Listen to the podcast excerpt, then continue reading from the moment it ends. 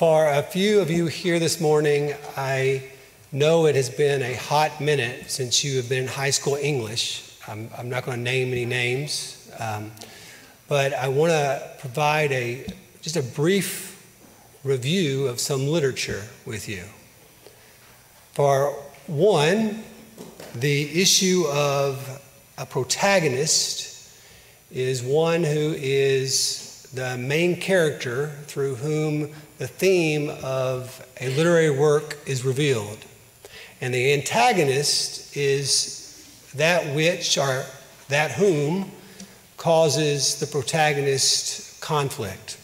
Um, examining Nathaniel Hawthorne's The Scarlet Letter, many people think that Hester Prynne is the protagonist and the Puritan community is the antagonist. Uh, if you've read that novel, you know that Hester had been in an adulterous relationship, but she would not name the man by whom she was carrying child. And the man by whom she was carrying child was Arthur Dimmesdale, who was the town's own beloved young minister. And so Hester had to put upon her garments the letter A, standing for adulterer. Some might suggest then that the book's theme is how we ought not be judgmental, or perhaps it's the ills of the hypocrisy of a religious community.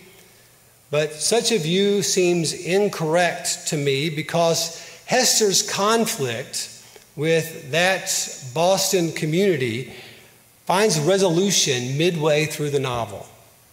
But there's a character whose conflict doesn't find resolution until the end of that novel. And his name is Arthur Dimmesdale. And he is the one who I believe is the protagonist. Um, what drives Dimmesdale's conflict?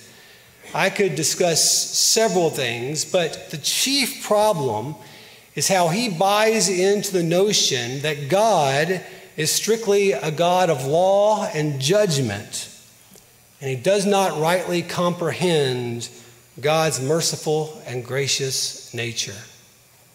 At one point, he says to Hester, The judgment of God is on me. It is too mighty for me to struggle with. How easy is it for us to get caught up in this mindset that I think Hawthorne is criticizing? It is a mindset that tries to deal with our guilt as if we must somehow earn salvation for ourselves. Pastor Tim Keller once pointed out that revivals and renewals prove necessary because we do not ordinarily live our lives as if the gospel is true. Because of that, I think we can too easily become like Dimmesdale, overwhelmed by insecurity, anxiety, maybe even a feeling of self hatred whenever we fail to measure up to some established moral code. When I teach the Scarlet Letter, I thus stress the importance of embracing the nature of our gracious God and that is precisely the lesson that Jesus highlights for us in the parable of the unforgiving servant, found in Matthew chapter 18, verses 21 to 35. As we continue in our series, 66 books, 66 messages, this is where we land today in the Gospel of Matthew, chapter 18, beginning at verse 21. This is the word of our God. Then Peter came to him and said, Lord, how often shall my brother sin against me and I forgive him? Up to seven times? Jesus said to him, I do not say to you up to seven times, but up to 70 times seven. Therefore, the kingdom of heaven is like a certain king who wanted to settle accounts with his servants. And when he had begun to settle accounts, one was brought to him who owed him 10,000 talents. But as he was not able to pay, his master commanded that he be sold with his wife and children and all that he had, and that payment be made. The servant therefore fell down before him, saying, Master, have patience with me. I will pay you all. Then the master of that servant was moved with compassion, released him, and forgave him the debt. But that servant went out and found one of his fellow servants who owed him a hundred denarii. And he laid hands on him and took him by the throat, saying, Pay me what you owe. So his fellow servant fell down at his feet and begged him, saying, Have patience with me, and I will pay you all. And he would not, but he went and threw him into prison till he should pay the debt. So when his fellow servants saw what had been done, they were very grieved and came and told their master all that had been done. Then his master, after he'd called him, said to him, You wicked servant, I forgave you all the debt because you begged me. Should you not also have had compassion on your fellow servant, just as I had pity on you? And his master was angry and delivered him to the torturers until he should pay all that was due to him. So my heavenly Father will also do to you if each of you from his heart does not forgive his brother his trespasses. Peter's question frames the topic of this parable when he asked, Lord, how many times shall I forgive my brother? Up to seven times? And you probably have heard or may know that seven in Hebrew represented perfection, it represented completion. And so Jesus' answer proves all the more shocking. Not seven times 70 times seven. And so he proceeds to tell this story about a man who owed a king what amounted to 120 years of earnings from his labor. It is a debt he could never hope to repay. The connection to our lives here is that we owe an eternal king a debt we could never hope to repay. Paul clearly explains in the first half of Romans 6, verse 23, the wages of sin is death. Consequently, the servant of the parable begs the king to show him mercy, a plea that the king hears and that the king shows. Due to the king's gracious nature, he freely offers to forgive the servant of his monumental debt. Only the unforgiving servant fails to actually embrace the gospel message. Notice what the unforgiving servant does right after the king says he takes pity upon him, right after the king says he would cancel his debt. He runs into the street. He finds another servant who owes him what amounts to only one week's wages and insists that the other individual repay him immediately. I ask you, why do you think the unforgiving servant would do that? I believe it was because he did not really believe that the king could actually ever forgive him his debt. I believe he thought he would still need to repay something later, that he still needed to be working for a payoff. Jesus shows the unforgiving servant then to be as dim as Arthur Dimmesdale. He sees the king as one whose judgment is too much for him to bear, rather than as a king who delights in mercy and who stands ready to lavish grace upon us. We must not remain dim Satan wants to keep you trapped into thinking that God is strictly a God of judgment, as a God who's solely to be feared. The evil one wants to deceive you into believing that you must somehow earn salvation for yourself. And I suggest if you buy into this lie, insecurity, anxiety, and perhaps even self hatred will overwhelm you. Fortunately, Arthur Dimmesdale discovers the true nature of God at the end of the novel. The minister finally calls on God as the one who is merciful and as the one who gives him grace. And that's when the conflict in Arthur Dimmesdale comes to a close. It only comes to a close when he properly views the nature of God. Do not let Satan dim your eyes any longer. Let your conflict come to an end. While the wages of our sin is death, Paul concludes in the second half of Romans 6, verse 23, that the gift of God is eternal life in Christ Jesus our Lord. Do you believe that you could never do anything to earn your forgiveness? Do you know that Jesus Christ paid it all through his shed blood at Calvary? Once you receive the forgiveness that Jesus Christ provides, once you begin to understand the gracious nature of God, yes, the primary cause of your conflict comes to a close. The power of sin and death no longer holds sway over you. But this freedom from your primary conflict will serve as the means to dealing with all other conflicts. Not only does trusting in Christ as the object of your salvation free you from, a, from living a false life, from living a lie of insecurity, anxiety, and perhaps even self hatred, it will also free you to live a life of kindness, compassion, forgiveness, and love in relation to one another. I appreciate how Pastor Keller puts it once more.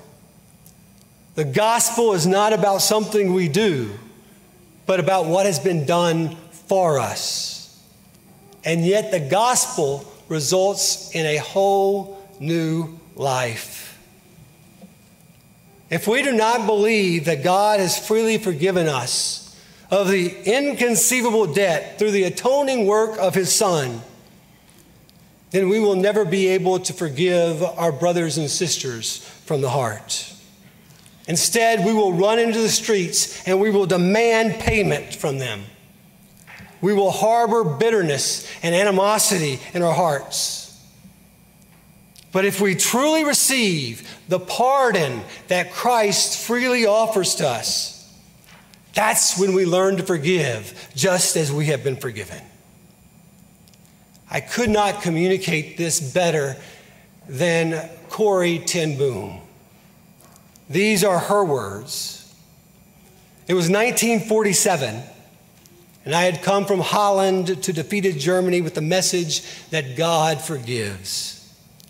And that's when I saw him working his way forward through the crowd.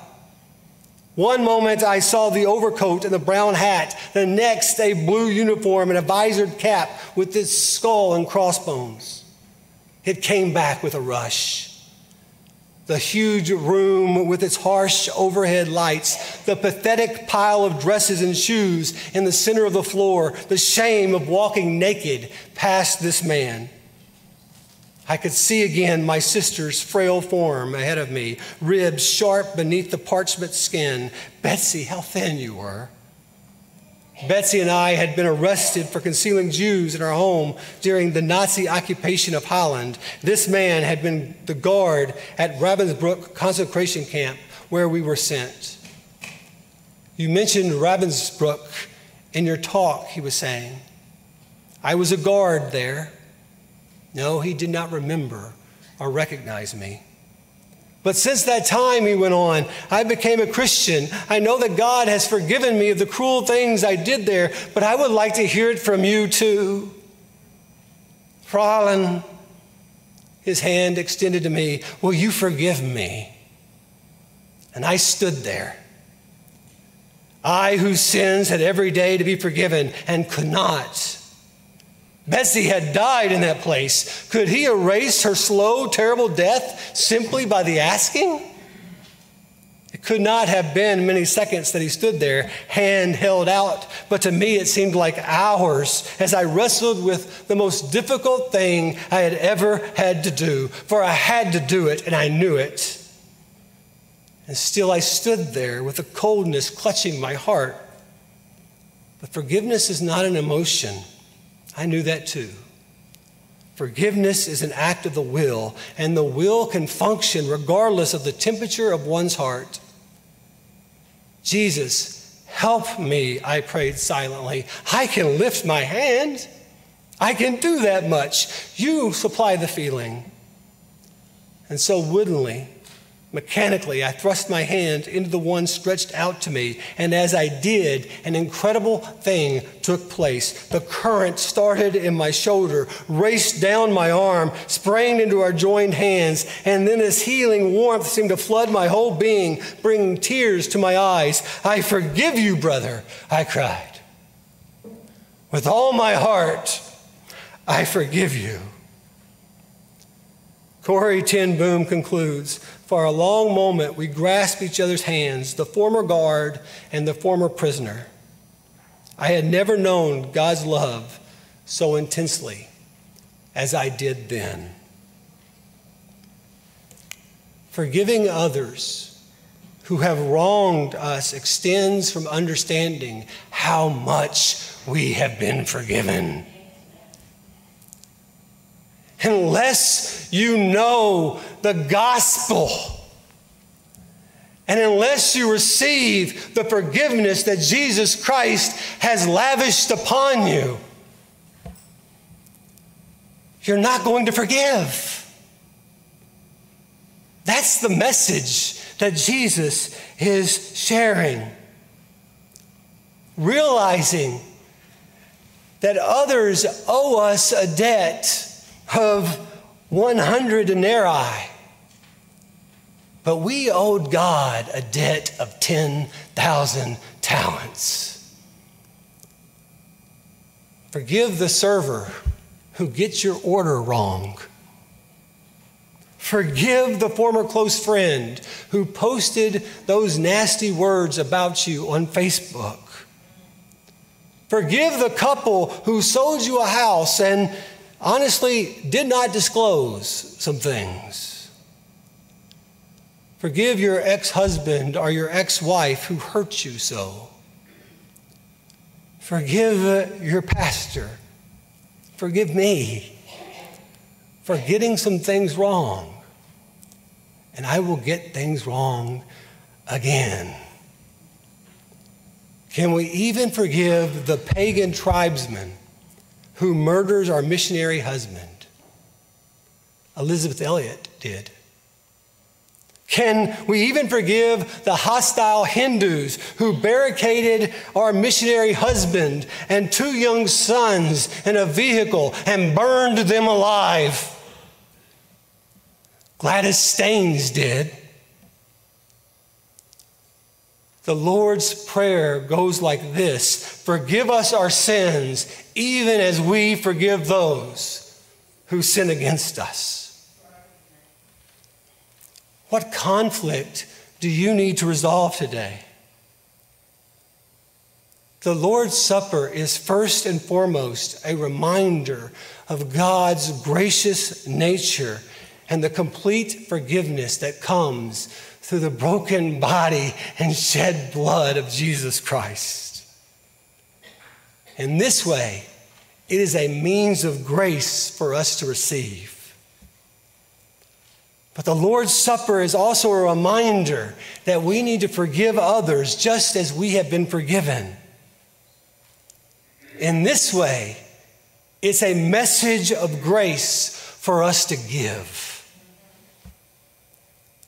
So, as we come to the table of our Lord today, I must advise that you do not partake of the elements if you have yet to publicly declare your faith in Christ Jesus and the forgiveness that He alone provides for your sin. But I also would be remiss if I did not say, do not partake of these elements if you have yet to forgive in your heart even those who have sinned against you. Forgive even as you have been forgiven. Pray with me. Lord, today we come and gather around your table. We come to receive the elements as a reminder of how much our sin has been forgiven, what it cost, what it took. That you, Father, would turn away from your only begotten Son because you could not bear to look upon the sin that he bore my sin, our sin, that we would receive this gracious and merciful gift. And then knowing how much you have forgiven us would you free us today from any bitterness or animosity that we feel towards someone else? I know it's not always easy, but we can lift our hands. We can do that. And we can say, I forgive you, brother. I forgive you, sister. And so today, as we come to celebrate as a family around this table, remind us of these things. We pray, Jesus, in your name. Amen.